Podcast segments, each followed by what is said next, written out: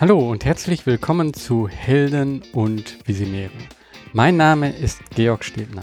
Dieser Podcast ist für Helden und Visionäre und erzählt wahre Geschichten von Menschen, die etwas bewegen. Er zeigt dir Wege zur sinnvollen Arbeit und deiner eigenen sozialen Unternehmung. In diesem Podcast habe ich mit Christian Müller von Sozial-PR gesprochen. Da dieser Podcast auch auf socialstartups.de veröffentlicht wird, hier noch ein wichtiger Punkt. Christian sieht sich selber nicht als Social Entrepreneur. Und die Frage ist, bin ich selber ein Social Entrepreneur? Also mit diesem Podcast? Nein, würde ich eigentlich sagen, nicht. Mit meinen Unternehmungen? Das ist Ansichtssache. Was Christian und mich hier aber vereint ist, dass wir sagen, wir wollen in der Gesellschaft etwas bewegen. Also da ein ganz klares Ja. Wir haben Unternehmungen, die positive Wirkung in dieser Gesellschaft verstärken wollen. Was das ist und wie im Speziellen Christian mit seinem Team daran geht, das erfährst du in diesem Podcast. Viel Inspiration. Hallo Christian. Hallo Georg. Schön, dass wir beide hier zum Gespräch zusammenkommen. Wobei wir sprechen eigentlich schon des Öfteren, aber halt nicht so viel öffentlich. Ähm, ich bin sehr dankbar dafür, äh, dass wir zusammengefunden haben, weil ähm, ja wir zusammenarbeiten, du auch äh, meine Unternehmung unterstützt und du auch immer wieder beratend dabei bist, ähm, aber auch mittlerweile im professionellen Austausch. Ich habe dich unheimlich schätzen gelernt mit deiner Expertise. Aber am besten sagst du erstmal, was denn so deine Expertise ist und wer du bist. Also, hallo Christian. Hallo Georg nochmal und danke für die Blumen und für diese sehr positive Begrüßung. Ja, wer bin ich? Ähm, Christian Müller, den Namen habt ihr schon gehört im Grunde. Ähm, ich weiß nicht, ich höre Teile der Podcasts, die du hier machst, nicht alle immer. Ich habe diesen, diesen beruflichen Hintergrund bisher sehr selten gehört. Ich komme nämlich weder aus dem Marketing noch aus dem BWL noch sonst irgendwo her. Ich komme ganz ursprünglich tatsächlich aus sozialen Arbeit. Also ich habe tatsächlich Sozialpädagogik studiert und war der festen, festen, festen Überzeugung, dass soziale Arbeit mein Lebenstraum und Job ist. Das ist es bis heute nur ganz anders, als ich damals dachte, ehrlicherweise. Ich habe mich damals ganz klar als Sozialarbeiter in Einrichtungen und ganz klassischen Beratungssituationen und Co. gesehen. Ähm, das hat sich ein bisschen verändert, auch in Beratung heute noch ein großes Thema bei uns ist. Ähm, heute bin ich im Netz unterwegs, das vielleicht noch als Kurzeinleitung abschließend unter Sozial-PR, also Webseite sozial-pr.net, sonst immer Sozial-PR am Stück. Und ganz wichtig, wirklich sozial mit Z, also deutsche Schreibweise, nicht Social PR. Danach suchen immer viele und wundern sich, dass es nicht finden. Es ist das deutsche Sozial, nicht Social. Ja. Ähm, ja, also was ihr da genau macht, können wir gleich nochmal ein bisschen ähm, mhm. tiefer reingehen. Ähm, was, was mich jetzt interessiert, ist so dieser, dieser Übergang. Ähm, mhm. Also du sagst ganz klar, ja, Sozialarbeit war für mich schon immer wichtig. Aber was hat denn dann dazu geführt, dass du gesagt hast, okay, ich mache das jetzt nicht weiter, sondern ich will mich da irgendwie nochmal verändern? Ähm, es war tatsächlich gar kein Verändern, es war nur eine Leidenschaft für was Neues. Und da ist so ein bisschen mit Schuld in großen Luftanführungszeichen, wenn er das hört, glaube ich nicht, aber trotzdem danke. Jochen May von der Karrierebibel, der war auch mal Redakteur des, glaube ich, Wirtschaftsressents ähm, bei großen Magazinen. Ähm, und Jochen May betreibt eben die Karrierebibel. Karrierebibel ist eines der größten Bewerbungsportale, Blogs, Magazine im Netz. Ähm, und er hatte damals einen Praktikanten gesucht, für der mitschreibt auf dem Blog. So. Ähm, jetzt hatte ich immer schon so eine gewisse Neigung zur Sprache. Ich glaube, man hört, viel reden ist auch nicht unbedingt ein Problem für mich. Ähm, und hatte lange davon geträumt, also mit Schreiben irgendwie auch Geld zu verdienen. Jetzt nicht davon zu leben, aber Geld zu verdienen. So.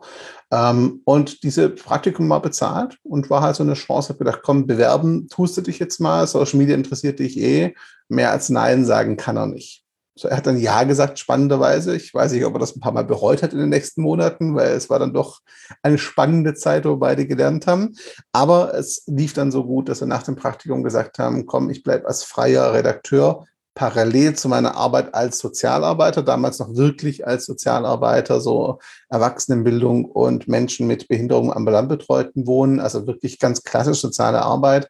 Ähm, parallel dazu bleibe ich als freier Redakteur bei der Karrierebibel. Das habe ich dann weiß nicht auf die Zahl festnageln, aber vier Jahre, fünf Jahre gemacht, tatsächlich parallel. Und darüber kam aber die Begeisterung an Social Media auch immer stärker. Ne? Und da muss ich vergegenwärtigen, das ist irgendwie 2007, 2008, irgendwie sowas, das ist nicht auf die Jahreszahl fest, also schon eine Weile her.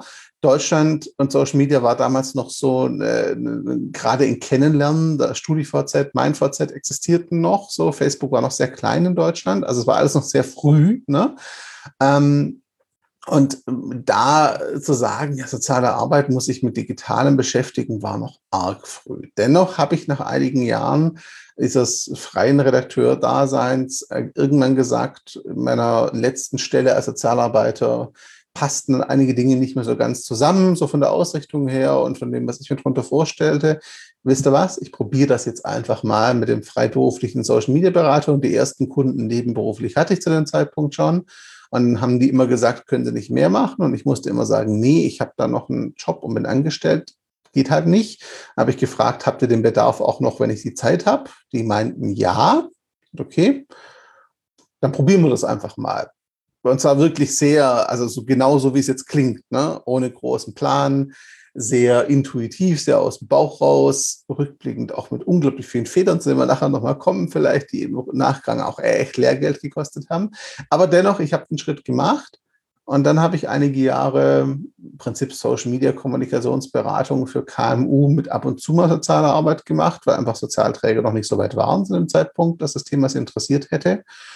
Und dann sind die letzten Jahre, vier Jahre vielleicht, ah, vielleicht vier, fünf Jahre, haben einfach auch soziale Träger begriffen, dass Social Media Digitales für sie wichtig ist. Und seitdem kann ich im Schwerpunkt auch das tun, was ich eigentlich machen wollte mit der Selbstständigkeit, nämlich Digitalisierungs- und Kommunikationsbegleitung für die soziale Arbeit. Und in den letzten drei Jahren jetzt hat tatsächlich auch mit Mitarbeiterinnen, also Festangestellten, nicht nur Freien, also langsam gewachsen das Ganze auch. War also komplett ungeplant hätte man mir das in einem Studium erzählt, ja, ich war technikaffin, ich war der Erste, der im Kurs mit dem Laptop mitgeschrieben hat und komisch angeguckt wurde dafür, das alles ja. Aber hätte man mir damals erzählt, du machst irgendwann nicht mehr soziale Arbeit, sondern gehst ins Digitale und berätst da, ich hätte die Person wahrscheinlich für ziemlich verrückt erklärt, ehrlicherweise, und hätte ihm kein Wort geglaubt oder ihr. Ähm, und muss ganz ehrlich sagen, an der Stelle ähm, bin sehr dankbar im Rückblick über diese Entwicklung und Reise, die ich im Leben nicht hätte kommen sehen. Ähm, bin aber ehrlicherweise auch sehr, sehr demütig dafür, dass es alles funktioniert hat, trotz aller Probleme und auch sehr dankbar all den Menschen, die das möglich gemacht haben. Jochen May war einer der ersten, dann gab es aber noch viele, viele andere, sei es meine ersten Kunden, sei es meine Familie, sei es meine Frau inzwischen und ganz, ganz viele andere, ohne die das tatsächlich nie passiert wäre, dieser Weg, der alles andere als klassisch ist, zugegebenerweise. Hm. Also ich möchte hier nochmal so in diesen, dieses emotionale Gefühl auch äh, nehmen, weil wenn man über Technik spricht oder auch Social Media, dann ist da so viel so Kennzahlen und ah, ist so viel Technik, das scheint auch so schwer zu sein. Ähm, also ich kann von mir selber sagen, ich habe das Internet sehr früh selber kennengelernt sozusagen. Also 93 ist das erste Mal, dass ich ins Internet was hineingeschrieben habe.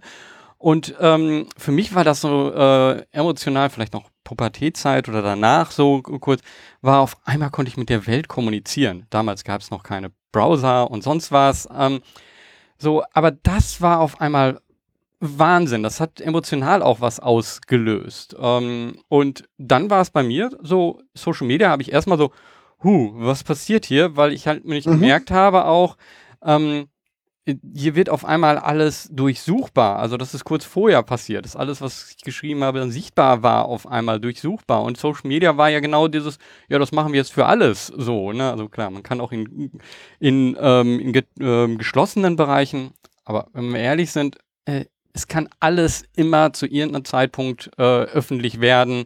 Eine hundertprozentige Sicher äh, Sicherheit kann man dort nicht leisten. So, und wie war das für dich dann, dieses Social Media? War das dann wirklich so, ach ja, wenn da jetzt eine Nachfrage ist, äh, dann mache ich das? Ähm, Oder hat es dich so wie mich dann irgendwo auch emotional mitgezogen? Hast du dann einen größeren Sinn und Zweck vielleicht auch drin gesehen? Also Sinn und Zweck definitiv, emotional sicher, aber anders, glaube ich. Das hat ein bisschen was damit zu tun, warum ich überhaupt Sozialpädagogik studiert habe. Also studiert habe ich das Ganze ja deshalb, ähm, weil ich irgendwie die Arbeit mit Menschen, für Menschen unterstützen immer ganz spannend fand. Da mag auch so ein Helfer-Syndrom die erst ja mitgeschwungen sein, aber ne, der Bereich sucht sich ja seine Schäfchen, heißt so schön im Sozialen. Und Social Media war für mich, weil ich halt auch technikaffin war. Das ist keine unbedingt normale Kombi, zumindest damals nicht, aber bei mir kam halt beides zusammen, ne? so Interesse soziale Arbeit und Menschen und Technik. Ähm, und Social Media war für mich so fast schon eine logische Weiterentwicklung dessen, weil da konnte ich, wie du sagst, mit vielen Menschen gleichzeitig kommunizieren und sagen wir ehrlich, am Anfang, also ne, zurückgespult zu 8 und Co., ging es ja auch wirklich noch viel darum, dass Menschen eins zu eins mit den anderen Menschen, die sie interessieren. Also Facebook war ja auch wirklich noch dieses in Kontakt bleiben mit Freunden primär als Plattform. Ne? Zu dem Zeitpunkt war von einem Feed und Algorithmus noch nicht die Rede. Gruppen waren, weiß ich nicht, ob es sie schon gab oder später kam, aber Algorithmus gab es definitiv noch nicht zum Start. Der Feed war was ganz Neues. Dann später als Einführung. Ne? Videos gab es noch nicht. Das muss man sich auf der Zunge zergehen lassen. Facebook ohne Video. Ne? Heute unvorstellbar ähm, Werbung war nicht im Ansatz das, was es heute ist auf Facebook. Ne? Also generell, ähm, es war eine völlig andere Landschaft tatsächlich. Du kanntest auf Twitter zum Beispiel, kanntest du im Grunde fast alle deutschen Twitterer, die sich mit Medien beschäftigt haben, namentlich, äh, hast du schon mal getroffen für Republika oder so, weil es war halt sehr überschaubar. Ne? Also muss man auch sagen, es war eine ganz andere Welt und eine ganz andere Entwicklung von der Größe her einfach auch im Gegensatz zu heute. So.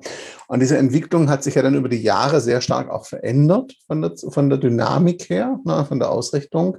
Und für mich war damals im Prinzip der Kern der gleiche wie heute dass ich gesagt habe, naja, wenn diese Netzwerke doch jetzt Teil, also in der sozialen Arbeit gibt es sowas wie die Lebensweltorientierung, nennt sich das. Die Lebenswelt ist das oder der Kontext, in dem sich Menschen bewegen. Das ist ihr Raum.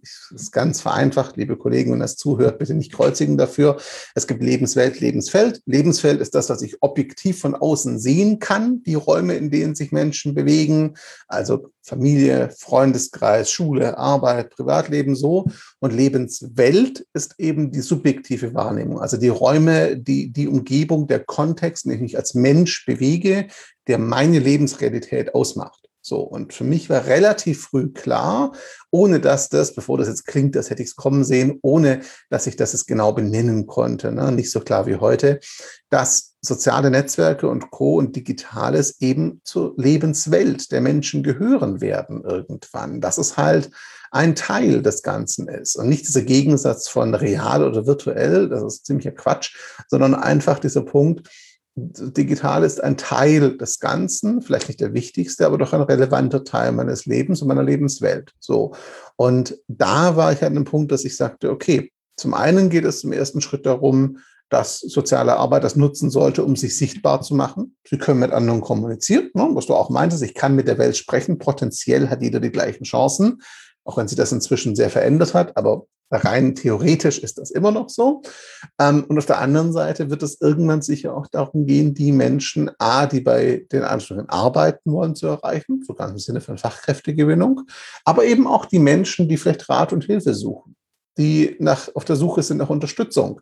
Die werden auch sich in diesen Netzwerken umgucken. Und da sollte eigentlich zumindest ein Wegweiser, ein Angebot stehen. Das sagt bitte hier entlang, da gibt es vertrauenswürdige Beratung. Das ist ganz platt als Bild. Was neu ist inzwischen, ist tatsächlich, dass halt auch dazu gekommen ist, dass diese Bereiche selber eigene Arbeitsfelder entstehen lassen, weil da ganz viel Nebenwirkungen, Konsequenzen, Veränderung durch diese Technologie tatsächlich entstanden ist. Das ist ein Punkt, wo ich ehrlich sagen muss, den habe ich damals noch nicht bewusst auf dem Schirm gehabt, dass diese Entwicklungen, wie sie jetzt sind, gesellschaftlich mit Exklusionsbewegungen und digitale Inklusion, Exklusion, all diesen Geschichten, das war damals noch nicht so Thema bei mir tatsächlich. Also da würde ich lügen, wenn ich behaupte, das wusste ich immer schon. Nee, das hat sich im Laufe der Jahre entwickelt. Aber was mich halt sehr früh gekriegt hat, war wirklich dieses, hey, ich will mit Menschen arbeiten, mit Menschen kommunizieren. Das ist eigentlich das, was ich lerne als Sozialarbeiter im Kern. Menschen verstehen, menschliche Psychologie verstehen, Kommunikationsverhalten, ihnen Unterstützung, Unterstützung bieten können, passend. Naja, Social Media ist eigentlich eine digitale Fortsetzung davon. Das hat dann ein paar Jährchen gedauert, bis äh, genug andere das auch so gesehen haben. Das war ein Prozess, aber es war tatsächlich der, der Punkt, der mich gekriegt hat. Nochmal, damals sehr viel intuitiv, aber. Also es war noch nicht so ausformuliert, wie das jetzt klingt. Ne? Also es wäre gelogen zu behaupten, ich hatte die Vision und wusste, dass das so kommen wird. Das ist Quatsch, aber ähm, es war vom Gefühl her, war das, glaube ich, das, was so ganz unbewusst mitschwang bei dem Ganzen. Ich kann da mit Menschen kommunizieren. Das ist doch eigentlich das, was ich tun will, auch beruflich. Hm. Du, du, sagst das gerade, du äh, deutest es schon sehr gut an. Also das ist jetzt so klar, aber damals war das halt nicht so klar. Kannst du nochmal uns vielleicht in diesen, in diesen Anfangsprozess nochmal mit reinnehmen? Weil ich glaube, dieses, diese eigenen Zweifel vielleicht dann so, mache ich das Richtige? Ist da eine Zukunft auch drin? Ähm, und von der anderen Seite vielleicht auch dieses, ja, das geht doch weg. Ne? Ähm, mhm. Diese Kritik so, was machst du denn da? Ne, komm, äh, das geht doch weg. Ähm, bist du, also hattest du das ähm, als Schwierigkeit für deine Arbeit oder war das eigentlich nie ein Problem? Hatte ich aber ein bisschen anders gelagert tatsächlich. Also ich habe die ersten Jahre sehr viel KMU, also kleine mittelständische Unternehmen begleitet, primär so, weil einfach soziale Träger noch nicht so weit waren, dass das Thema für sie interessant war. Fun Fact, damals habe ich Trägern, Verbänden und Co. Workshops und Erklärungs-, also auch Schulungen kostenlos angeboten, damit ich überhaupt mal ne, sie machen darf. Ähm, und sie wurden abgelehnt, zum Teil von den gleichen, die heute für normale Tagessätze das Ganze einkaufen ich gebe zu, eine gewisse Befriedigung schwingt damit. Das kann man nicht verheeren.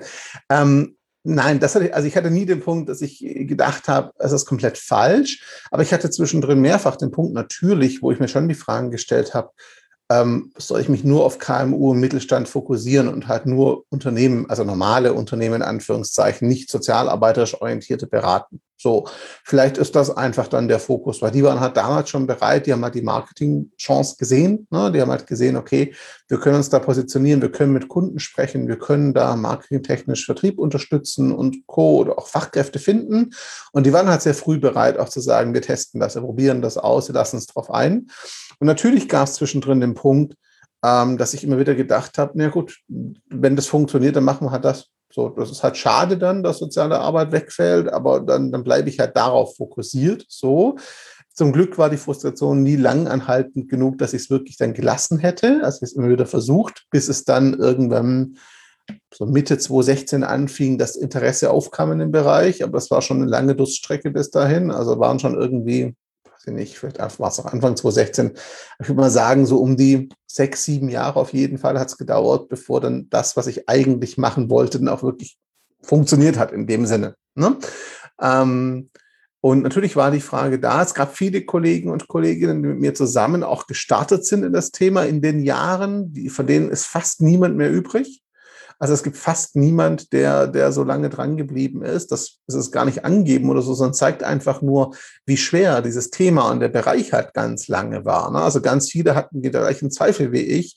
Ich hatte das Glück dann immer, dass rechtzeitig, bevor ich endgültig frustriert war, dann doch nochmal wieder ein Auftrag oder eine Workshop-Abfrage aus dem Bereich kam, die ich machen konnte, wo ich gemerkt habe, wie viel Spaß mir das macht, dass ich eigentlich daran hänge. So. Und diese kleinen Impulse haben dann immer ausgereicht, um zu sagen, komm, ja, ist frustrierend, aber probier es halt trotzdem weiter, könnte doch klappen irgendwann. Dankenswerterweise kamen die immer rechtzeitig, dass ich es nicht komplett an Nagel gehängt habe, den Bereich, und gesagt habe, ich mache nur KMO. So, da muss aber ganz ehrlich sagen, ich weiß nicht, ob es das mit Glück zu tun hat oder sonst wie, aber das war einfach tatsächlich der Punkt, dass ich da dankenswerterweise die Impulse immer rechtzeitig hatte, bevor der Frust zu groß wurde. Ne? Mhm. Aber es gab mindestens, weiß nicht, ich kann es nicht hundertprozentig sagen, mindestens fünf, sechs, sieben Mal den Fall, dass ich dachte, komm, dann lass doch Soziallinks liegen und mach nur KMU, verdienst eh mehr Geld mit. Ähm, ist auch einfacher und kannst du auch sehr viel entspannter machen. Ich hatte auch zwischendrin dann mit Agenturen gearbeitet als Freier, das auch gut lief und Spaß gemacht hat und auch gut bezahlt war im Vergleich zu anderen Sachen, ähm, die dann auch Angebot gemacht hatten, hier, wir würden dich auch einstellen. Das war zu einem Zeitpunkt, da war Sozial-PR als Marke schon bekannt, aber nicht so groß oder so verstetigt. Also da hätte ich locker sagen können, naja gut, lukrativ ist es. super stressig fand ich es jetzt auch nicht unbedingt. Das hat schon gepasst. Da habe ich aber gemerkt, so viel Spaß mir die Arbeit mit Agenturen gemacht hat. Spätestens nach acht Wochen oder so kam immer die Frage, sag mal, wofür genau bewegst du gerade solche Summen im Budget? Also was, wofür genau macht ihr gerade hier Kommunikation? Die Antwort war immer sehr unbefriedigend. Nicht, dass es schlechte Unternehmen gewesen wären, sondern es waren einfach Produkte, die haben ihren Sinn und Zweck. Da leben Menschen von, das ist alles cool. Aber mir fehlte da der soziale Sinn, der gesellschaftliche Sinn halt irgendwo dahinter. Und immer nach zwei, allerspätestens drei Monaten in großen Agenturprojekten kam der Punkt halt, wo ich gemerkt habe, es macht fachlich alles Spaß und du hast mehr Möglichkeiten als im sozialen Welt, größere Budgets und andere Kollegen und na, ne, alles cool. Die Leute machen dir auch Spaß in der Agentur. Aber das kannst du nicht machen. Da wirst du nicht glücklich mit, wenn du da dran bleibst. So einfach, weil dir der Sinn fehlt am Ende. Und das gekoppelt mit diesen immer wieder mal punktuellen Aufträgen war halt, war halt immer so die Motivation oder der Antrieb, dann doch wieder zu sagen, komm, so mühsam es ist, mach weiter. Aber klar gab es die Fragen. Und auf der anderen Seite, also unternehmerisch betrachtet, gab es natürlich auch immer die Punkte, wo man sich dann gefragt hat, du hast doch keine Ahnung, was du hier tust. Vor allem in Sachen mit Blick auf Steuern und Co. Was ehrlicherweise auch stimmte am Anfang ähm, und auch Jahre später dann richtig Geld gekostet hat, als dann die Nachzahlungen kamen und Nachforderungen. Das war dann echt unschön. Ähm, aber es stimmte halt am Anfang auch. Ne? Ich bin da reingesprungen ohne Vorbereitung. Ich hatte lange keinen Steuerberater. Ich habe mir lange wenig Gedanken gemacht. Ähm, ich habe lange Zeit irgendwie, also es gab dann Phasen, wo einfach Rechnungsnummern zwischendrin nicht gestimmt haben. Da fehlten dann einzelne, weil ich halt von Hand meine Rechnung geschrieben habe und halt nicht durchnummeriert habe. So, alles Anfängerfehler, das stimmt. Also wer jetzt zuhört und sagt, Alter, kannst du nicht bringen, stimmt, kannst du nicht machen. Aus Erfahrung, es wird teuer, wenn ihr das macht. Glaubt mir, ich habe das die letzten Jahre leider erlebt. Ähm, die ersten Jahre waren schlimm, aber auch das hat sich dann verändert. Dann kam irgendein Steuerberater, seitdem läuft das super, auch weil der sehr streng war und sagt, äh, da gibt es ein paar Sachen, ne, dran denken. Das war aber ein Lernprozess. Ne? Und dann kam, muss man auch sagen, hatte ich einen Steuerberater, es lief alles gut, es war sortiert, gefühlt alles super. Dann kam die erste große Nachforderung vom Finanzamt mit einem Betrag, wo man da sitzt und ich zumindest dachte so, uh, okay, solche Nummern habe ich noch nicht auf einem Stück Papier gesehen, das mich betroffen hat. War dann auch so ein Punkt, wo ich mich fragte, so, macht das überhaupt Sinn? Willst du es nicht doch irgendwie einen gut bezahlten Job annehmen, das Zeug abzahlen und dann hast du den Scheiß hinter dir und hast das nie wieder, den Quatsch, weil wer selbstständig ist, weiß, äh, der deutsche Staat und Selbstständige ist jetzt keine Liebesbeziehung unbedingt, um es da ganz freundlich zu formulieren. Da ist schon Spaß drin auch. So. Ähm, dankenswerterweise waren dann Freunde, einige Zeit später auch meine Frau und ähnliches da, die dann gesagt haben, nee, komm, lohnt sich, die wir auf den Rücken gestärkt haben, die durchgeholfen haben. So, aber natürlich gab es da genug Phasen, wo dann auch eben weil dann klar war, bei einigen Sachen war es die eigene Schuld, bei anderen Sachen war es einfach so, dass man zum falschen Zeitpunkt im falschen Finanzamt war. Auch das passiert ab und zu. Ne? Also nicht immer nur selbst verbockt, aber halt auch. Natürlich kommt es zu Punkten, wo man sich fragt, macht das überhaupt Sinn? Also lohnt sich das denn überhaupt noch? Ähm, oder machst du es ja nicht bequem und suchst dir irgendeinen Job bei einem Verband oder bei einer Einrichtung? Kannst ja im Sozialen bleiben, ist ja sinnvoll, ne? Ähm, aber dann musst du dich nicht mehr um deine Steuer kümmern, so extrem. Dann machst du einmal im Jahr Einkommensteuererklärung und gut ist. Da musst du dich nicht mehr drum kümmern, ähm, Reisen irgendwie zu dokumentieren, du musst nicht Belege aufheben. Also man merkt, ne, Sozialpädagoge hat es nicht viel mit Mathe und Co. zu tun, deswegen ist es so einer meiner größten Schmerzpunkte einfach auch. Ne? Und war lange Zeit einfach auch mein größter Blindspot, muss man ehrlicherweise sagen, ohne Steuerberater. Ne? Aber das liegt, glaube ich, einfach an den Stärken und Schwächen. Und meine Schwäche waren halt sehr lange die Zahlen. Bis heute sind sie keine Begeisterung, jetzt geht's aber.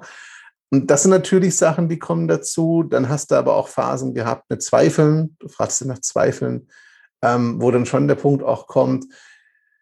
Ne, also gerade wenn jetzt, wenn ich jetzt für größeren Projekten stand, die damals so der nächste Schritt waren in der Entwicklung, also größer, sowas in der Größe noch nie gemacht, Natürlich kommt dann auch ähm, so, so das Hochstapel-Syndrom, mein innerer kleiner Kritiker, und sagte, du hast überhaupt keine Ahnung von dem, was du da tust. Äh, die werden doch merken, dass du keine Ahnung hast. Das hat bisher nur funktioniert, weil der Rest noch weniger Ahnung hatte. So als Einäugige hast du da aber keine Chance. Klar, das sind Sachen, die kamen, die kommen heute immer noch, aber schwächer und in anderer Form. Aber es gibt sie ab und zu noch, die Phasen, nur viel seltener und besser im Griff. Aber ich glaube, jeder, der ein Unternehmen gründet oder was ganz Neues macht, das er oder sie noch nie gemacht hat, kennt solche Phasen. Und wer sagt, er hat die noch nie gehabt, ist entweder extrem von sich überzeugt, wo man mal drüber reden müsste, ob das so gesund ist, oder lügt halt an der Stelle, ist meine Überzeugung.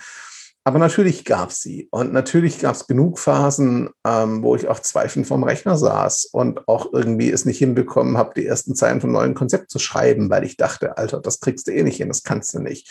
Dann machst du die Arbeit und merkst, na klar, ist auch nur Handwerk. Ne, kochen alle nur mit Wasser, ist entspannt.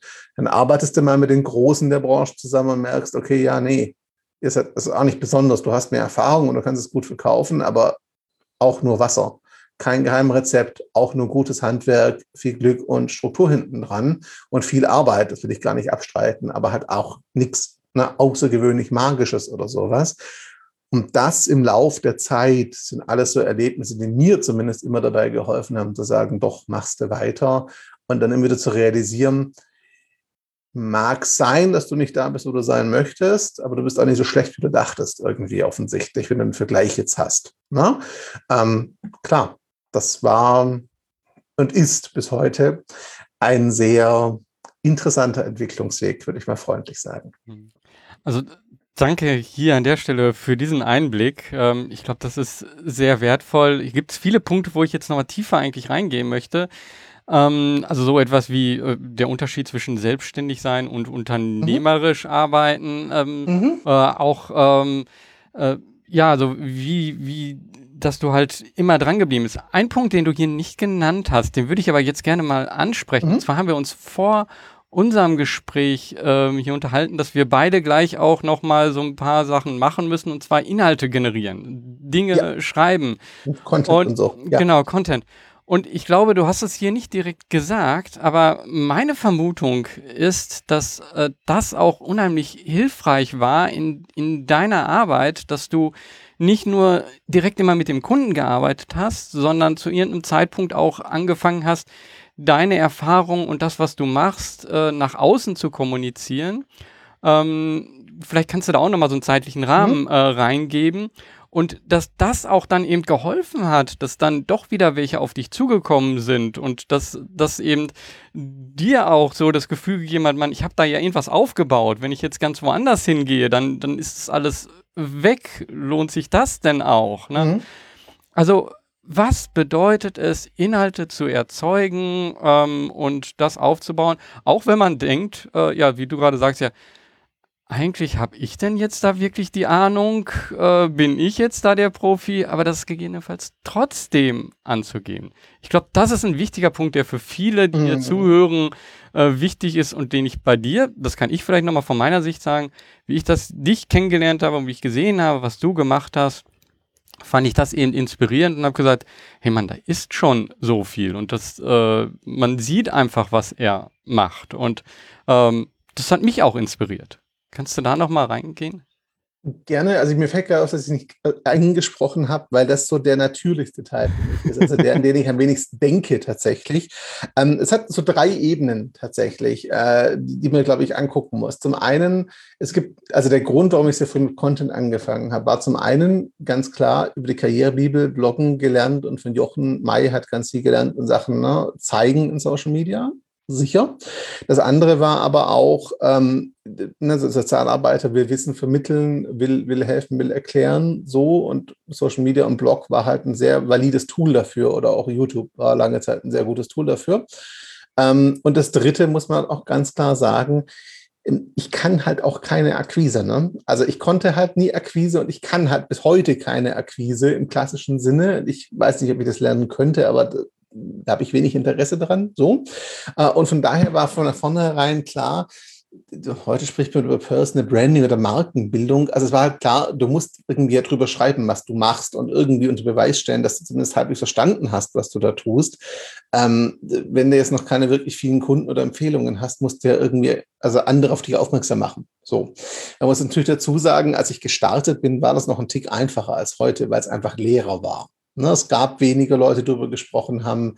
Es waren viel weniger Stimmen, es war viel weniger Content generell in den Netzen. Es waren weniger bis keine Algorithmen, die sortiert haben. Also ne, es war eine völlig andere Situation, ganz anderes Spielfeld als heute.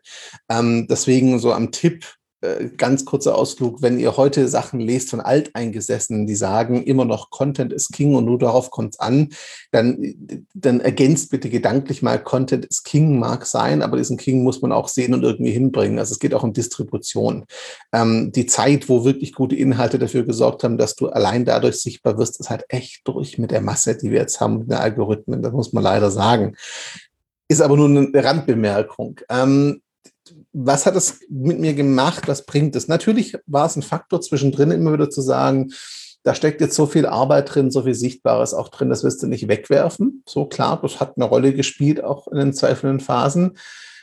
Ich muss aber, glaube ich, nochmal zerlegen, warum es Sozial-PR als Begriff und Marke überhaupt gibt. Das hat nämlich ganz, ganz viel mit mir, respektive meinem Stadt damals zu tun.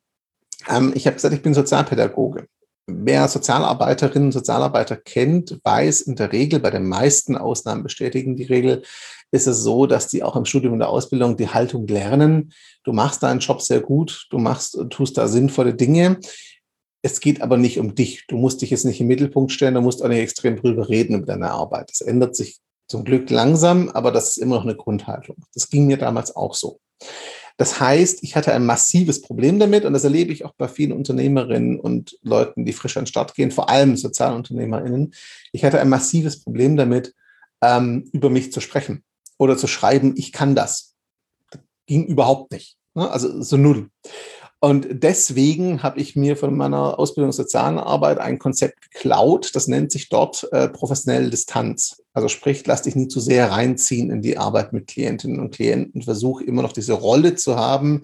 Du als Privatmensch, du als professionelle Rolle und versuch dich in der professionellen Rolle zu sehen, um die Distanz halt wahren zu können irgendwo. Ist ganz knapp.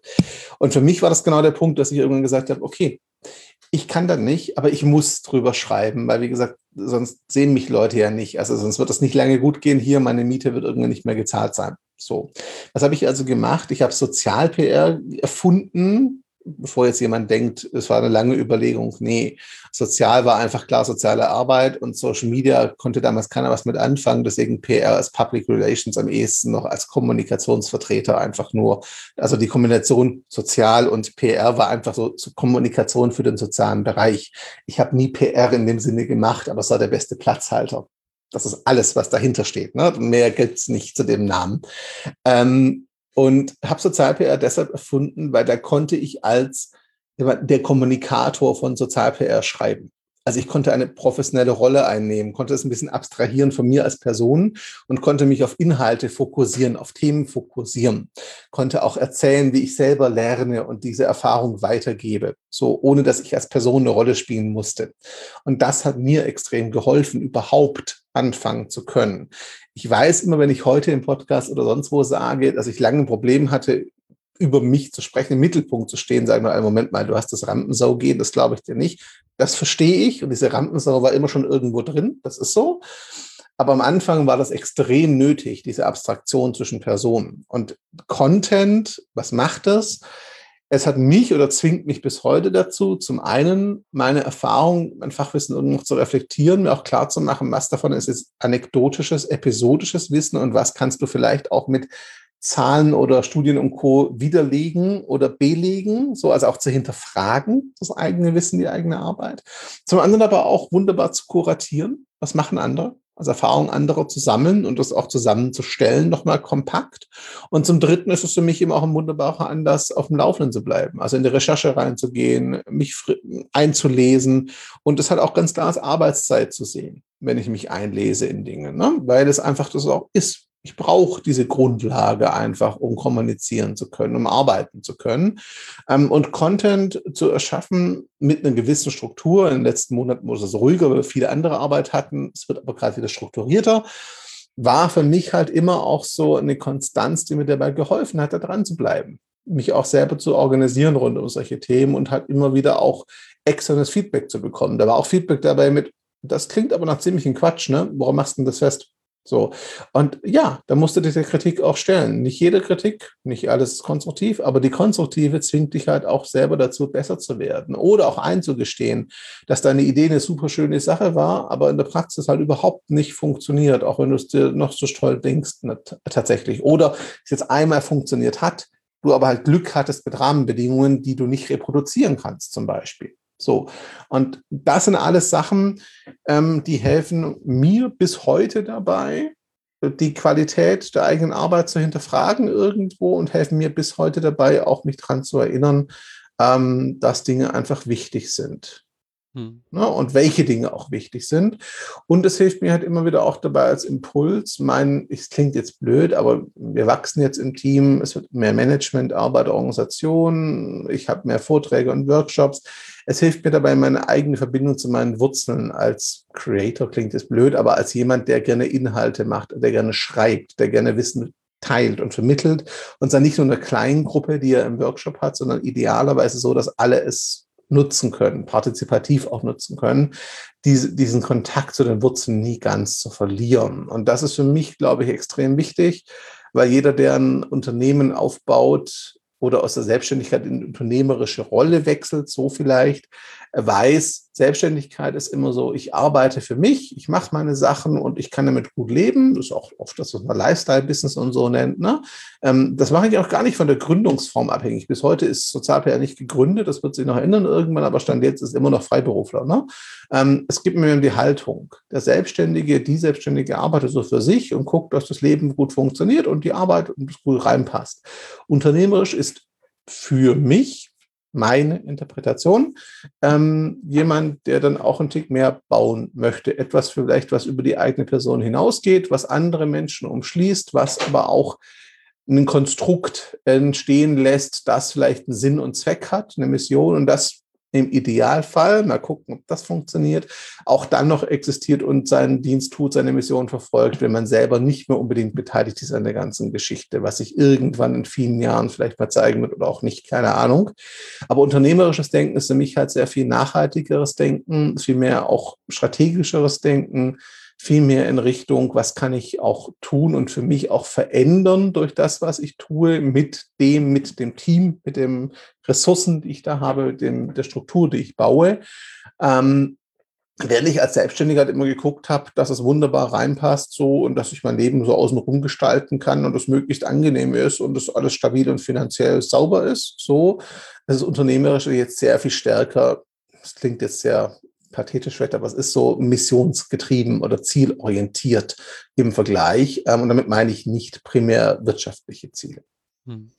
Ähm, das ist auch, glaube ich, ein wichtiger Punkt, so dieses, äh, dieses Abspalten von ähm, sich als Menschen und die Unternehmung.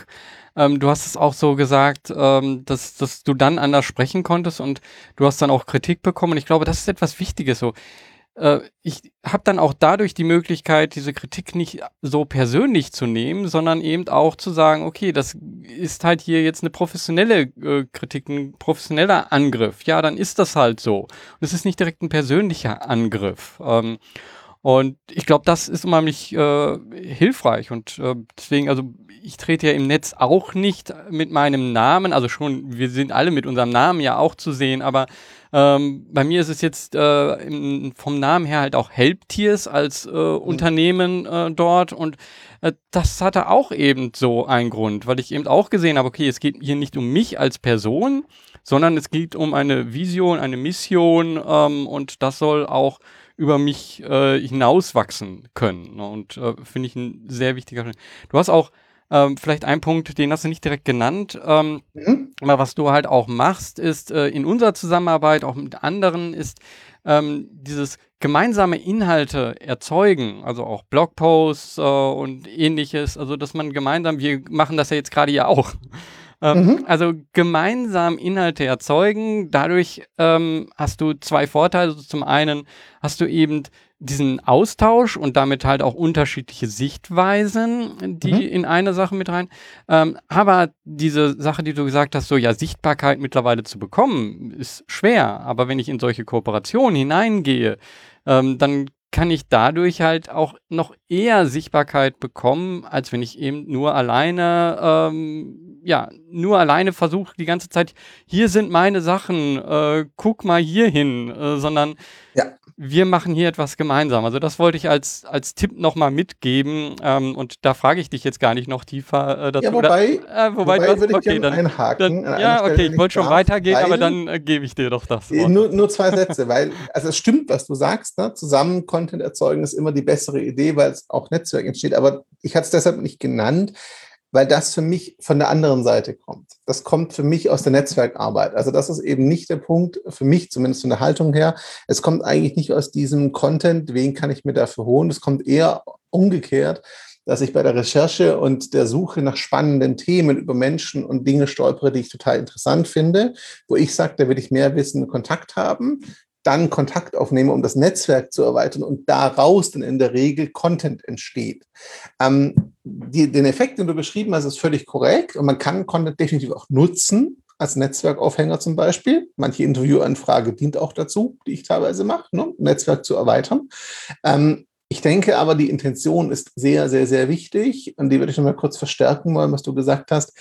Wenn du das nämlich nur machst, andere Fragen, um ganz bewusst deine Reichweite zu pushen, weil du sie für eine gute Ergänzung oder guten Multiplikator oder Multiplikatorin hältst, glaube ich, merken die das halt auch. Also da muss schon die Haltung des echten Interesses dahinter sein an der Person und ihren Themen. Dann klappt das. Wenn ich merke, es ist ein reiner Marketing-Stunt, glaube ich, sind da viele nicht so offen für. Ja. Sehr wichtiger Punkt. Ähm, und äh, das geht mit dem überein, äh, aus, aus meiner Sicht, so wie ich das sehe, mit dem überein, was du gesagt hast, dass äh, Arbeitszeit oder nein, Lernen ist auch Teil der Arbeitszeit. Und für mich bedeutet das, was ich jetzt hier gerade zum Beispiel mache, jedes Mal, wenn ich diesen Podcast mache, bedeutet das für mich Lernen. Ich, ich lerne andere Menschen kennen, lerne, wie sie ähm, ticken, wie sie denken, wie sie arbeiten. Ähm, und das bringt mich einfach ein Riesenstück weiter. Aber ja, gleichzeitig ist es eben auch äh, dieses Zusammen hier eben auftreten. Also, ähm, und das alles, ja, es ist wirklich wichtig, ja, was sind die Werte, die dahinter stehen? Warum mache ich das? Das macht den großen Unterschied. Ich würde jetzt doch nochmal, also du hast schon so ein bisschen von diesem Schritt Selbstständigen zu Unternehmer, hast du schon einiges gesagt, aber vielleicht kannst du ähm, dann doch noch einmal reingehen. Ähm, und zwar, weil das ja jetzt wirklich so eine Entscheidung auch von deiner Seite äh, war. Ich, ich baue jetzt äh, die Unternehmung auf, ich hole Angestellte mit rein und ähm, ja, äh, gehe da einen Schritt weiter. Ähm, kannst du da noch mal so diesen Entscheidungsprozess ähm, uns mitnehmen? Das finde ich sehr interessant. Mhm. Also zwei Punkte. Zum einen muss man so sagen, dieser Schritt äh, hat lange Jahre gebraucht, bevor er Realität wurde. Und zwar nicht nur deshalb, weil mir die Mitarbeiterin oder die richtigen Menschen dafür fehlten zu dem Zeitpunkt. Das war sicherlich ein Teil des Ganzen, aber nicht alles. Äh, der primäre Punkt war die Frage für mich, ich habe vorher so ein bisschen beschrieben, als Selbstständiger habe ich geschaut, dass die Arbeit passt und mein Leben entspannt finanziert und es mir gut geht damit. Ne? So Richtung Lifestyle-Business oder Business eher dem Lifestyle angepasst, so rum vielleicht. Ähm, Einstellen von Mitarbeitern war für mich so der Punkt, will ich diese Verantwortung wirklich? Man musste, also, ne, also ich für mich mache mir da halt einen riesen Kopf drum, weil wenn ich Mitarbeiter einstelle, heißt das, ähm, deren Lebensunterhalt hängt da irgendwie dran. Ich will es nicht übertreiben, nicht ihr ganzes Leben, schon klar, aber trotzdem ist es Verantwortung irgendwo, die du übernimmst. Und dann musst du halt auch sicherstellen, dass jeden Monat das Geld dafür da ist und so weiter und so weiter und so fort. Du kannst nicht mehr ganz so frei äh, Sachen ablehnen, weil du gerade keinen Bock drauf hast. Du musst halt überlegen, reicht es für die Gehälter, nimmst du doch mal was an, damit die Gehälter gezahlt sind. Also da hängt ja viel dran hinten raus. Von der Personalverwaltung und Steuergeschichten mal ganz abzusehen, die Gott sei Dank der Steuerberater größtenteils macht. Aber ne, ist es, glaube ich, klar, was ich meine. Also das war der erste Punkt. Das war ein riesenlanger Schritt. Und das zweite war tatsächlich halt dann auch wirklich die Frage irgendwann, was möchtest du eigentlich in deiner Arbeit tun? Also reicht es dir, ab und zu mal die Teams, Unternehmen und Anstellungen und so zu unterstützen, die du wichtig findest und denen dabei zu helfen, ihren Job besser zu machen, so auf dieser punktuellen Ebene? Dann hätte ich auch so bleiben können, wie es war als Selbstständiger. Das habe ich gemacht und glaube ich relativ gut gemacht. Das hat dann immer was gebracht. Ich mit meinen Kunden gearbeitet, mit meinen Kundinnen. Oder möchte ich halt vielleicht doch Neudeutsch einen größeren Impact haben irgendwo. Also möchte ich diese Mission, die in meinem Kopf lange Zeit unklar war, dann irgendwann klar wurde, also ausformuliert auch wurde, möchte ich der mehr Bedeutung verleihen, möchte ich wirklich gucken, was ich vielleicht mit meinen Mitteln tun kann, um soziale Arbeit und aus meiner Sicht wichtigen Projekten größere Sichtbarkeit und bessere Werkzeuge an die Hand zu geben und das noch größer, umfangreicher, besser zu machen. So.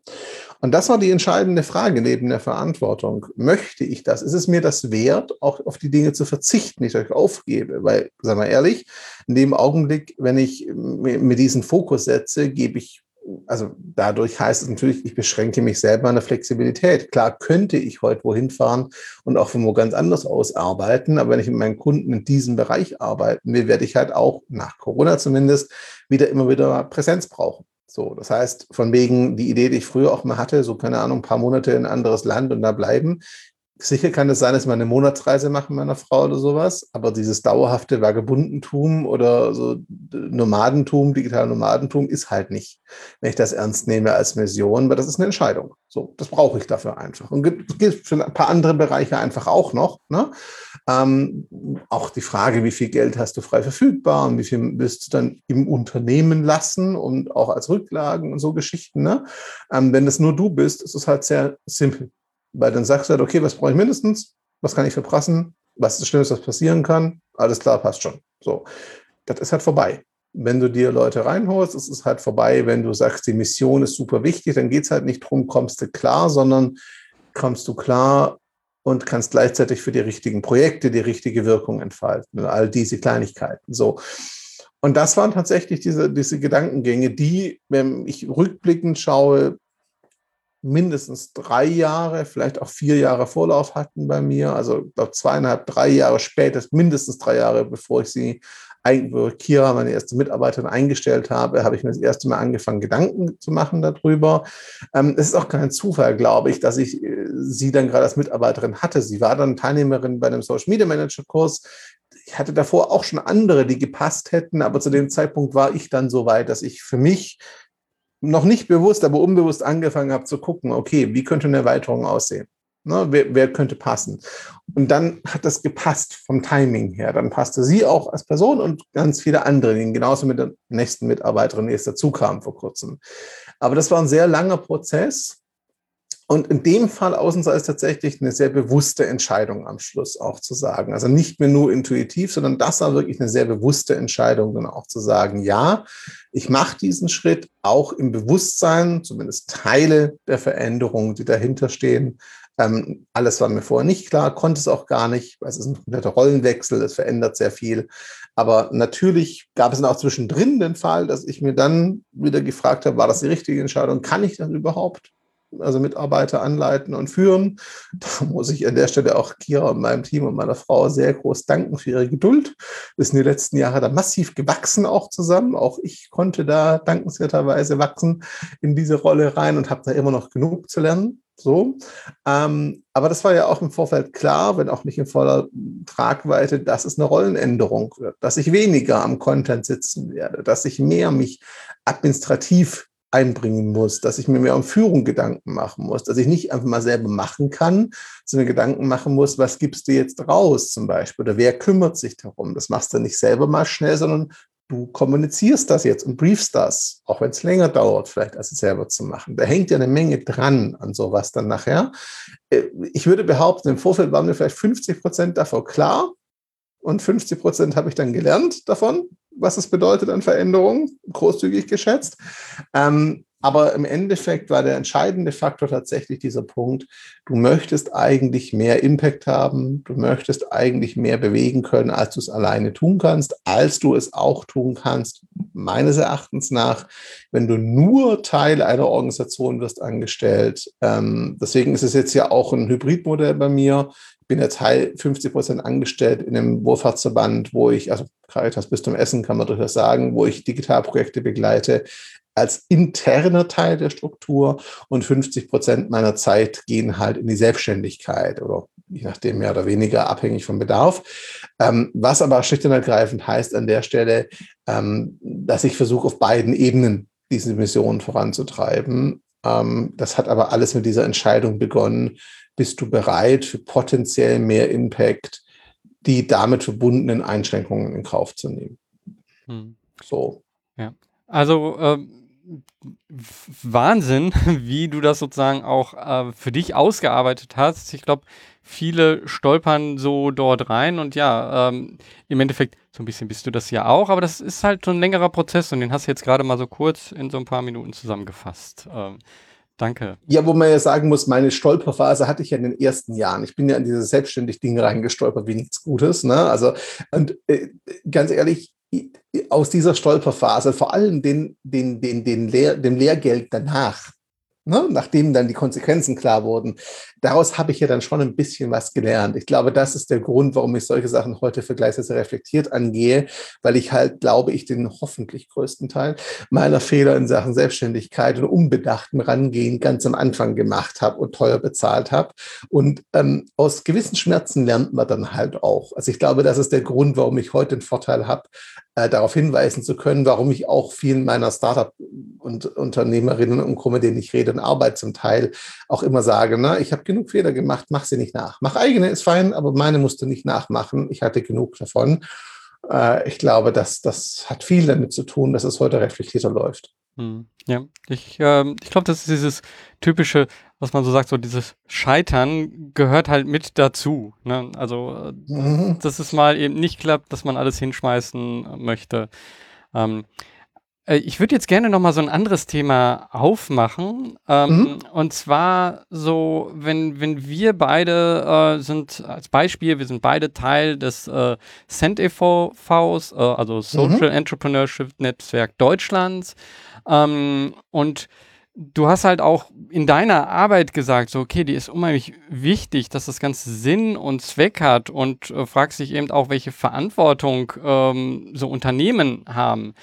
Ja. Ähm, dieses Themenfeld, also ich tue mir selber echt oft damit schwer, weil die Frage ist, ähm, also eine klassische Frage, die immer wieder kommt, sobald man im äh, Social Entrepreneurship Bereich, Sozialunternehmerbereich ist, welche SDGs geht ihr denn an? Mhm. Und wenn man dann so sagt, ja, also wir sind unterstützend tätig für die und wir helfen all denen, die diese unterschiedlichen SDGs machen, äh, dass die das besser machen können, äh, dann ist die Frage, ja, ist man jetzt Teil des Ganzen oder ist man außen? Ist man nur mhm. ein Serviceunternehmen? Ja. Ähm, wie siehst du das? Also äh, lass uns da gerne mal einfach direkt Also für die Zuhörenden erstmal SDG, Sustainable Development Goal. Genau, danke. Ich verwende die auch immer standardmäßig und vergesse sie zu erklären. Ähm, es ging mir lange so, wie du es gerade beschrieben hast. Ähm, ich sage auch immer, Sozialpair ist kein Sozialunternehmen im eigentlichen Sinne. Wir sind nicht angetreten mit der klaren Aussage, wir sind ähm, äh, für, also wir sind damit nicht gegründet mit dieser Intention. Wir sind unterstützend, wir wollen anderen helfen. Dennoch haben wir Entwicklungsziele inzwischen definiert, wo wir sagen, die adressieren wir mit unserer Arbeit halt direkt. Ich habe sie gerade offen, ich kann die nämlich nicht auswendig alle so, ähm, aber eines davon tatsächlich, was wir, oder zwei auf jeden Fall, die wir versuchen, ähm, tatsächlich hier ähm, äh, zu unterstützen, gezielt auch mit ähm, voranzutreiben, ist einmal dieses Peace, Justice and Strong Institutions. Das ist Nummer 16, also Ziel 16, weil wir einfach auch jetzt informelle Institutionen wie Wohlfahrtsverbände und Co. unterstützen. Und ein ganz klares Ziel von uns halt auch ist, diese zivilgesellschaftlichen Strukturen, Institutionen und Co. so stark und sichtbar zu machen, dass sie halt auch gegen andere Lobby zum Beispiel bestehen kann. Das tun wir durch unsere Arbeit halt mit. Und das ist eines der Ziele, auf die wir hinarbeiten. Das andere ist tatsächlich, ähm, auch wenn ich es jetzt nicht so in der ausformulierten Form sehe, wie ich es im Kopf hatte. Aber das andere geht tatsächlich um ähm, entsprechend menschenwürdige Arbeitsbedingungen und entsprechende ähm, ich sage jetzt einfach mal nachhaltige Arbeitsbedingungen und das letzte ist halt Quality Education, weil wir unterstützen halt auch den Bildungsbereich. Also das sind so die drei, wo ich inzwischen sage, die unterstützen wir gezielt mit unserer Arbeit tatsächlich. Ah, Genau, hier äh, Good Health and Wellbeing, aber eben auch im Blick auf den Arbeitsplatz, einfach die nachhaltige Arbeitsweise auch. Ne? Ähm, wir sind aber deshalb trotzdem kein Sozialunternehmen, auch wenn wir die äh, verfolgen, zumindest ein Selbstverständnis her. Denn Sozialunternehmen haben, zumindest ist das der für mich entscheidende Faktor, das Ziel, direkt etwas zu verändern. Und das genau tun wir nicht. Ich kenne auch welche, die indirekt arbeiten mit Institutionen. Das ist eher unser Ansatz. Wir unterstützen. Ähm, ich finde diese Diskussion bis zu einem gewissen Punkt, muss ich ganz ehrlich sagen, auch wenn Send das vielleicht nicht gerne hören mag und ich mich da innerhalb von Send auch manche anecke, bis zu einem gewissen Punkt aber ehrlicherweise auch akademisch. Es ist wichtig für die Definition, wenn es darum geht, mit wohlfahrten anderen Playern zusammenzuarbeiten. Da ist es immer noch zu unklar, finde ich. Definition von Unternehmen. Für unsere Diskussion fürs Gründen selber finde ich es insofern akademisch, dass ich persönlich da eine etwas andere Haltung habe. Ähm, ich persönlich bin davon überzeugt, dass Unternehmen und UnternehmerInnen, also Leute, die Strukturen schaffen, die über sie selbst hinausgehen und damit in irgendeiner Form auch Wirksamkeit im Wirtschaftsgefüge oder der Gesellschaft in irgendeiner Form auch entfalten. Das kann auch für NGOs gelten. Da ist es im ersten Schritt mal egal, ob gewinnorientiert oder gemeinnützig. Das spielt für mich jetzt keine Rolle. Ich persönlich bin der Überzeugung, dass die Menschen dahinter und diese Strukturen immer auch eine gewisse Verantwortung für die Gesellschaft und die Umwelt haben, in der sie existieren, mit denen sie arbeiten und ähm, von der sie ja auch leben und profitieren irgendwo. Das geht ganz stark in Richtung äh, Gemeinwohlökonomie und B Corp-Bewegung. Wer das mal nachgucken möchte, sind zwei Einstiegspunkte im Prinzip sehr ähnliche Ziele, nur verschieden angelegt so ein bisschen. Aber beide, sowohl Gemeinwohlökonomie als auch B Corp, sagen ja im Grunde, Unternehmen haben eine Verantwortung gesellschaftlicher Art und müssen dieser Verantwortung, sei es gesellschaftlich, ökologisch, wie auch immer, gerecht werden. Und meine Grundüberzeugung ist, und das sehe ich immer wieder bestätigt, wenn ich mit Unternehmer und Unternehmerinnen rede, also Menschen, die Unternehmen wirklich selber aufgebaut haben, den Unternehmen wirklich gehören. Ich rede explizit nicht von geschäftsführenden CEOs und sowas. Da gibt es auch Verantwortungsvolle, bitte nicht falsch verstehen, das ist keine Schelte. Aber die meine ich nicht. Ich meine wirklich Leute, die Unternehmen aufbauen und Co. Und ich meine auch Unternehmen und nicht irgendwelche Digitalblasen, die dann platzen, wenn der erste Investor sie kauft oder sowas. Das Nachhaltiges, was existieren kann, auch nachdem die Person das Konstrukt verlässt. Da erlebe ich immer wieder, dass die und auch Familienunternehmen in Generationen denken, dass die diese Verantwortung inhärent, also intrinsisch in sich haben. Denen ist zwar vielleicht Social Entrepreneurship kein Begriff, aber wenn Sie dann Gemeinwohlökonomie und B Corp hören, äh, ich habe neulich so einen wunderschönen Satz von Unternehmerin gehört, den ich nicht vergesse, wo sie meinte, ja, ist sinnvoll, klingt cool, aber warum genau soll ich Geld in die Hand nehmen und mich dafür zertifizieren lassen? Das machen wir doch eh. Also es ging um B Corp konkret. Ja, aber das ist genau der Punkt die haben das ohnehin verinnerlicht, dass da halt mehr Verantwortung dahinter steht. Denen sind auch die Menschen wichtig. Mir fehlt jetzt gerade sein Name, aber es gibt einen großen ähm, Sportkleidungshersteller in Deutschland. Ich vergesse jedes Mal den Namen. Trigema?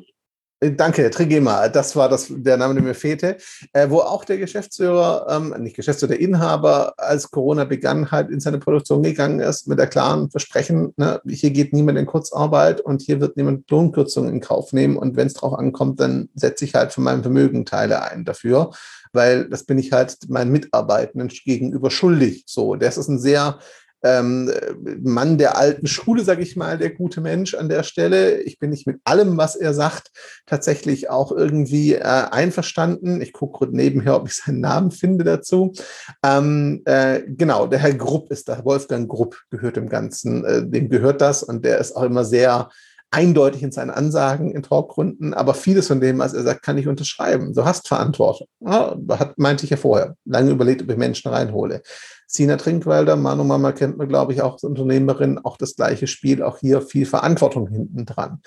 Ähm, und deswegen ist es für mich so wichtig, diese Differenzierung vorzunehmen. Ja, wir arbeiten mit Social, äh, mit Social Startups. Ja, wir bewegen uns in dem Bereich. Deswegen haben wir inzwischen auch unsere SDGs gemappt, die wir brauchen, weil es ist wichtig, in diesem Kontext reden zu können, zu sagen, ja, das sind unsere Ziele. dafür ist es sinnvoll. So.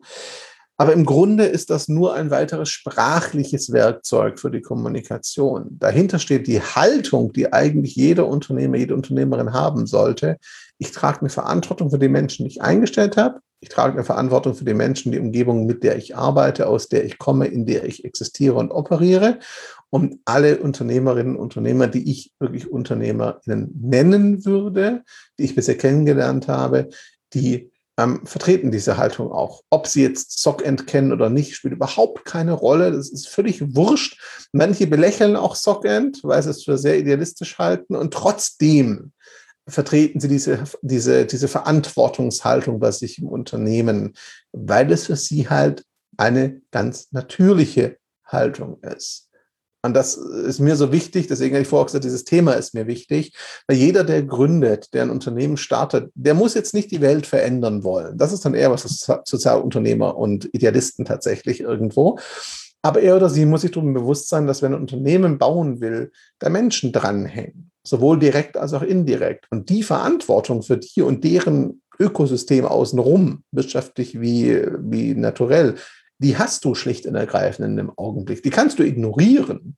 Das heißt aber nicht, dass du sie nicht hast. Hm. So. Ja. Ich glaube, ähm, hier kurz eine Anmerkung. Also SOCENT äh, ist die Abkürzung oder ein Hashtag äh, S-O-C-E-N-T, mhm. Abkürzung für Social Entrepreneurship. Ähm, ja. Gerne dort in den sozialen Medien zu gucken. Ähm, also ich glaube, die, die Schwierigkeit, die man hier halt immer wieder hat, ist, äh, wir wünschen uns halt alle irgendwo, weil es einfacher ist, so in, in, so Boxen zu denken. So, okay, ähm, wir brauchen ähm, yep. mehr soziale Organisationen und äh, die, äh, alle, die jetzt soziale Organisationen sind, gehen halt irgendein Thema von den Sustainable äh, Development Goals an. Und ähm, die, die das nicht tun, okay, die, wie können wir die dann? Die packen wir dann auch wieder irgendwo. Also das, äh, das ist so eine Schwierigkeit, mit der wir äh, immer wieder umgehen müssen. Ähm, wiederum, glaube ich, brauchen wir das aber auch und deswegen sind wir, glaube ich, beide auch im Cent e.V. drin, um eine ne Gemeinschaft zu bilden und auch ähm, eine Sichtbarkeit dafür ähm, aufzubauen, für all diese Themen. Denn ich glaube, was für uns beide auch ganz wichtig ist, ist zu sagen, ähm, gesellschaftlich können wir das nicht einfach ausblenden und wir können nicht sagen, hier ist Wirtschaft und macht äh, das Geld und hier ist die Gesellschaft und dann ist irgendwo noch dann die Zivilgesellschaft dazwischen ähm, und äh, ja, das ist alles so total getrennt. Ich glaube, wir wir brauchen eine andere Art von Gesellschaft, andere Art von Unternehmungen, ähm, die ähm, ja, die uns als die diese oder ich, ich werde jetzt auch mal pathetisch, die diese Welt weiterhin am Leben behalten. ja, aber die, die, aber die entstehen halt nur durchs Machen. Und das ist halt genau der Punkt. Und deswegen meine ich halt, du kannst gerne, also Unternehmerinnen und Co. können, also es gibt ganz viele Unternehmen, die super wichtig sind. So. Ähm, und das ist auch super sinnvoll, dass da viele entstehen, auch in ganz anderen Bereichen nichts mit sozialer Arbeit und Co. zu tun haben. Aber bei allem, was du machst, wenn jedes Unternehmen diese Verantwortung ernst nehmen würde, wären wir dem Ganzen schon unglaublich viel näher und wir könnten uns ganz, ganz viel auch, ähm, ich glaube, soziale Arbeit und Social Startups sparen einfach an der Stelle. Wenn jedes Unternehmen wirklich verantwortungsvoll sich Gedanken machen würde um Produktion und so weiter, dann wären ja viele von den Sachen, die Sockend und auch soziale Arbeit antreten zu lösen, gar keine Probleme mehr. Hm. Ich glaube, das ist ein Thema, was wir noch einen weiteren Podcast zu machen könnten und lange zu äh, reden könnten. Ähm, also ich, ich finde hier nochmal wichtig bei, bei der Arbeit, die du machst, die mir auch selber wichtig ist, so, und deswegen möchte ich hier jetzt nochmal auch so mhm. äh, etwas vorbringen, was mir wichtig ist, dass genau diejenigen, die jetzt beratend tätig sind oder genau unterstützend bei den ganzen sozialen Organisationen, dass die ja im Endeffekt eine Art Multiplikator auch sein wollen. Die, die äh, bringen Wissen von einer Stelle zur anderen, die äh, helfen dort ähm, Dinge besser oder anders zu machen, strukturierter vielleicht zu machen und dadurch dann eben die Wirkung zu vergrößern. Also ob, ob das immer klappt, ist natürlich äh, auch nochmal eine Diskussion, aber ähm, ich glaube, dass das halt nicht genügend gesehen wird. Und ähm, ja. ja. das ist so, so mein ähm, Abschluss hier. Ähm, wenn, ja, erstmal, wenn jemand hier noch mehr zu diesem Thema hören möchte und uns noch länger diskutieren hören möchte, ähm, dann schreibt gerne uns, dann machen wir noch einen Podcast. Ähm, aber an dieser Stelle, ähm, glaube ich, haben wir jetzt relativ viel Themen jetzt einfach besprochen. Und äh, daher ähm, für dich so die zum Abschluss so die Frage, ähm, so, oder zwei Fragen. Zum einen, bei dem Ganzen, was du so gemacht hast, ähm, was zeigt dir, dass das äh, das Richtige ist, was du machst? Vielleicht kannst du das kurz beantworten. Immer dann, wenn ich von Menschen mitbekomme, die ihre Arbeit besser machen können, die tatsächlich ähm, durch unsere Unterstützung es schaffen, entweder ihre Themen sichtbar zu machen, die richtigen Leute anzusprechen oder ihre Arbeit wirklich leichter machen können, ihre Wirkung selber vergrößern können und vor allem auch wieder Spaß an ihrer Arbeit haben, sie vorher vielleicht frustriert und gestresst waren. Immer wenn ich sowas höre und sehe, dass Projekte das hinkriegen und Menschen in Projekten, die wir begleiten dürfen, dann weiß ich, jep, das lohnt sich. Mhm. Ähm, so zum Abschluss. Wir haben jetzt Vergangenheit, Gegenwart. Wie sieht die Zukunft aus für dich? Was wünschst du dir von der Zukunft?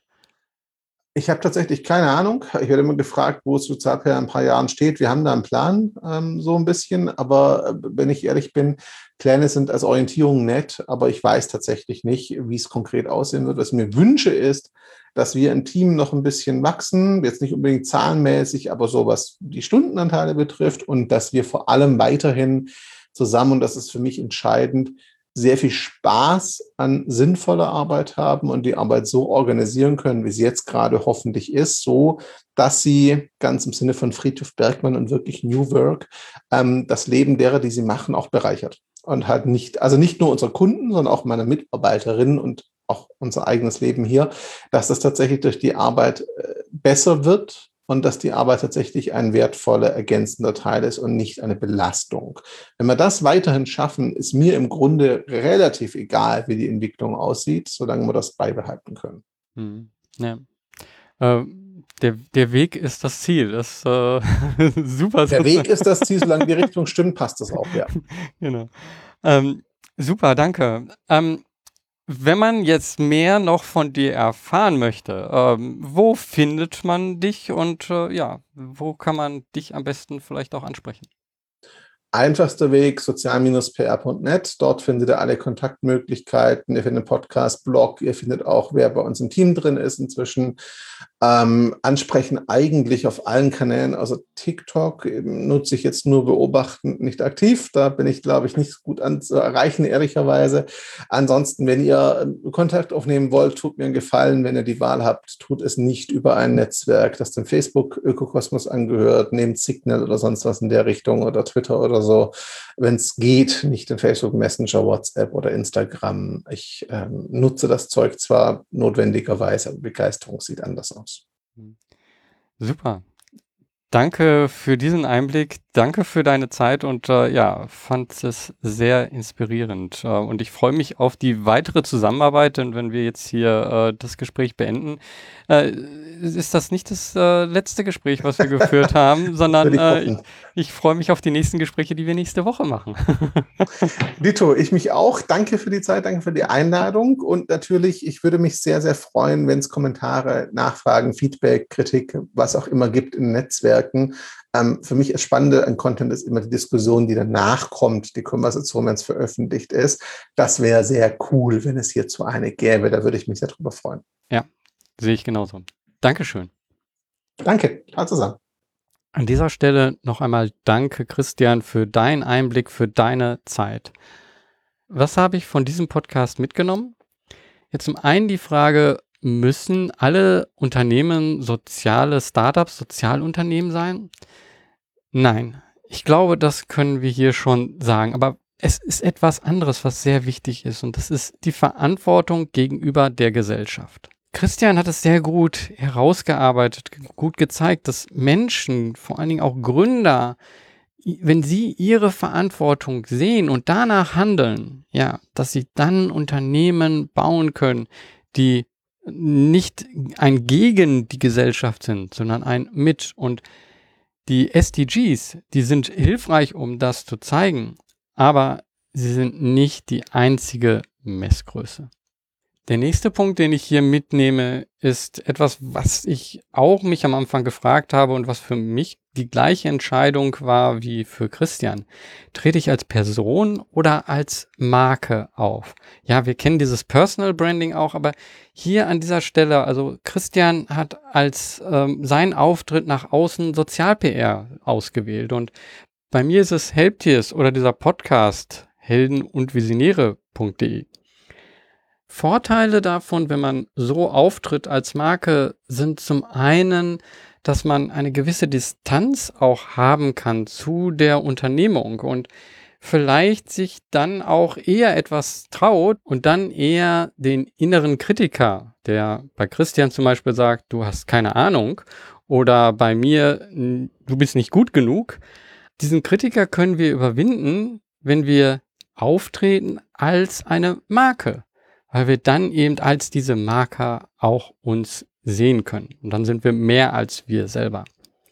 Außerdem, wenn Angriffe von außen kommen, dann musst du das nicht gleich persönlich nehmen.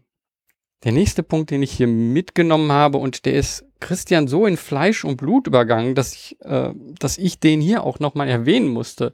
Das ist Content Marketing, also Inhalte zu erzeugen. Das ist etwas, was unheimlich wichtig ist, um ja sichtbar zu werden in unserer Welt, ähm, aber auch um dir selber eine Sich Sicherheit zu geben. Also für Christian war das eben etwas auch, was er sich aufgebaut hat und damit war klar, ja, ich kann jetzt hier nicht einfach aufhören. Ähm, dann, dann ist das ja irgendwie auf einmal doch alles weg. Also es hilft dir unheimlich eine Marke aufzubauen, es hilft dir unheimlich dein Wissen sichtbar zu machen und es schafft Anknüpfpunkte für andere. Und ja, das, was er dann noch ganz klar gesagt hat, es ist ein anderer Weg der Akquise. Und der fühlt sich für viele Menschen viel angenehmer an als ja die richtige typische Akquise, wo ich direkt anrufe, ähm, direkt nach Kunden suche.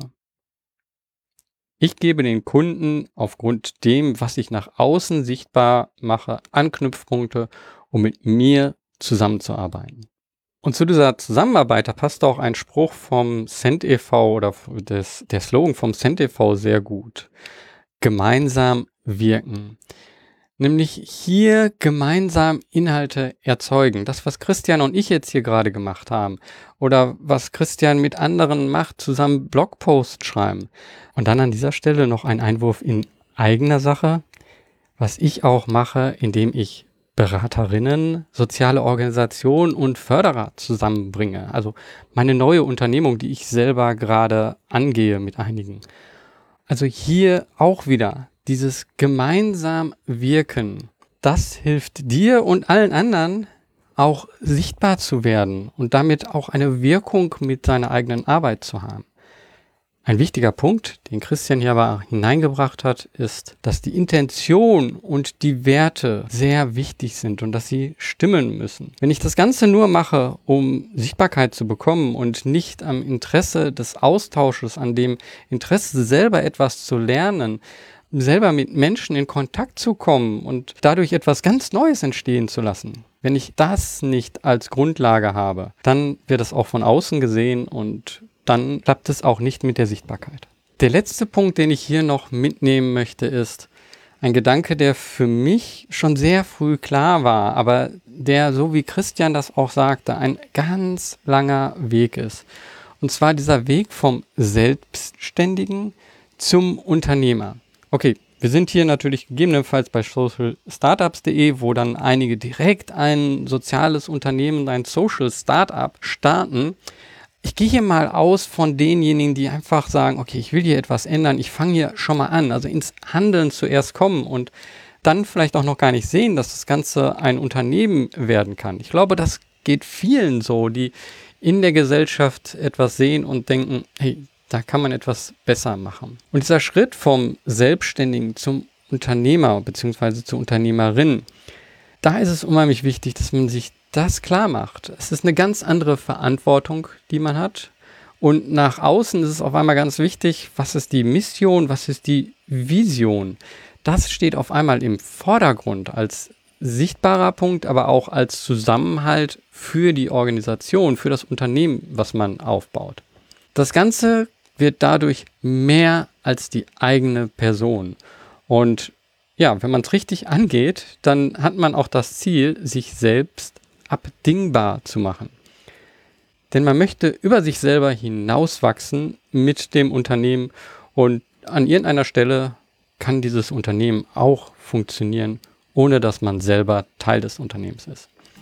Und das ist etwas, glaube ich, was viele antreibt, was Christian antreibt, was mich antreibt, was viele wahrscheinlich auch antreibt, die diesen Podcast hören. Und das ist etwas, was mir wichtig ist, zu sagen, hey, das ist möglich. Aber du musst dafür etwas machen. Und damit bin ich hier am Abschluss dieses Podcasts. Und ich würde mich freuen, wenn wir hier in die Diskussion kommen. In, brauchen wir diese Boxen von Sozialunternehmen, Gemeinwohlunternehmen, B Corp, Co Corporations? Ähm, brauchen wir das? Wie gehen wir damit um? Wie können wir insgesamt etwas in der Gesellschaft verändern? Du kannst das. Der erste Schritt ist, mach was. Beweg was. Viel Erfolg.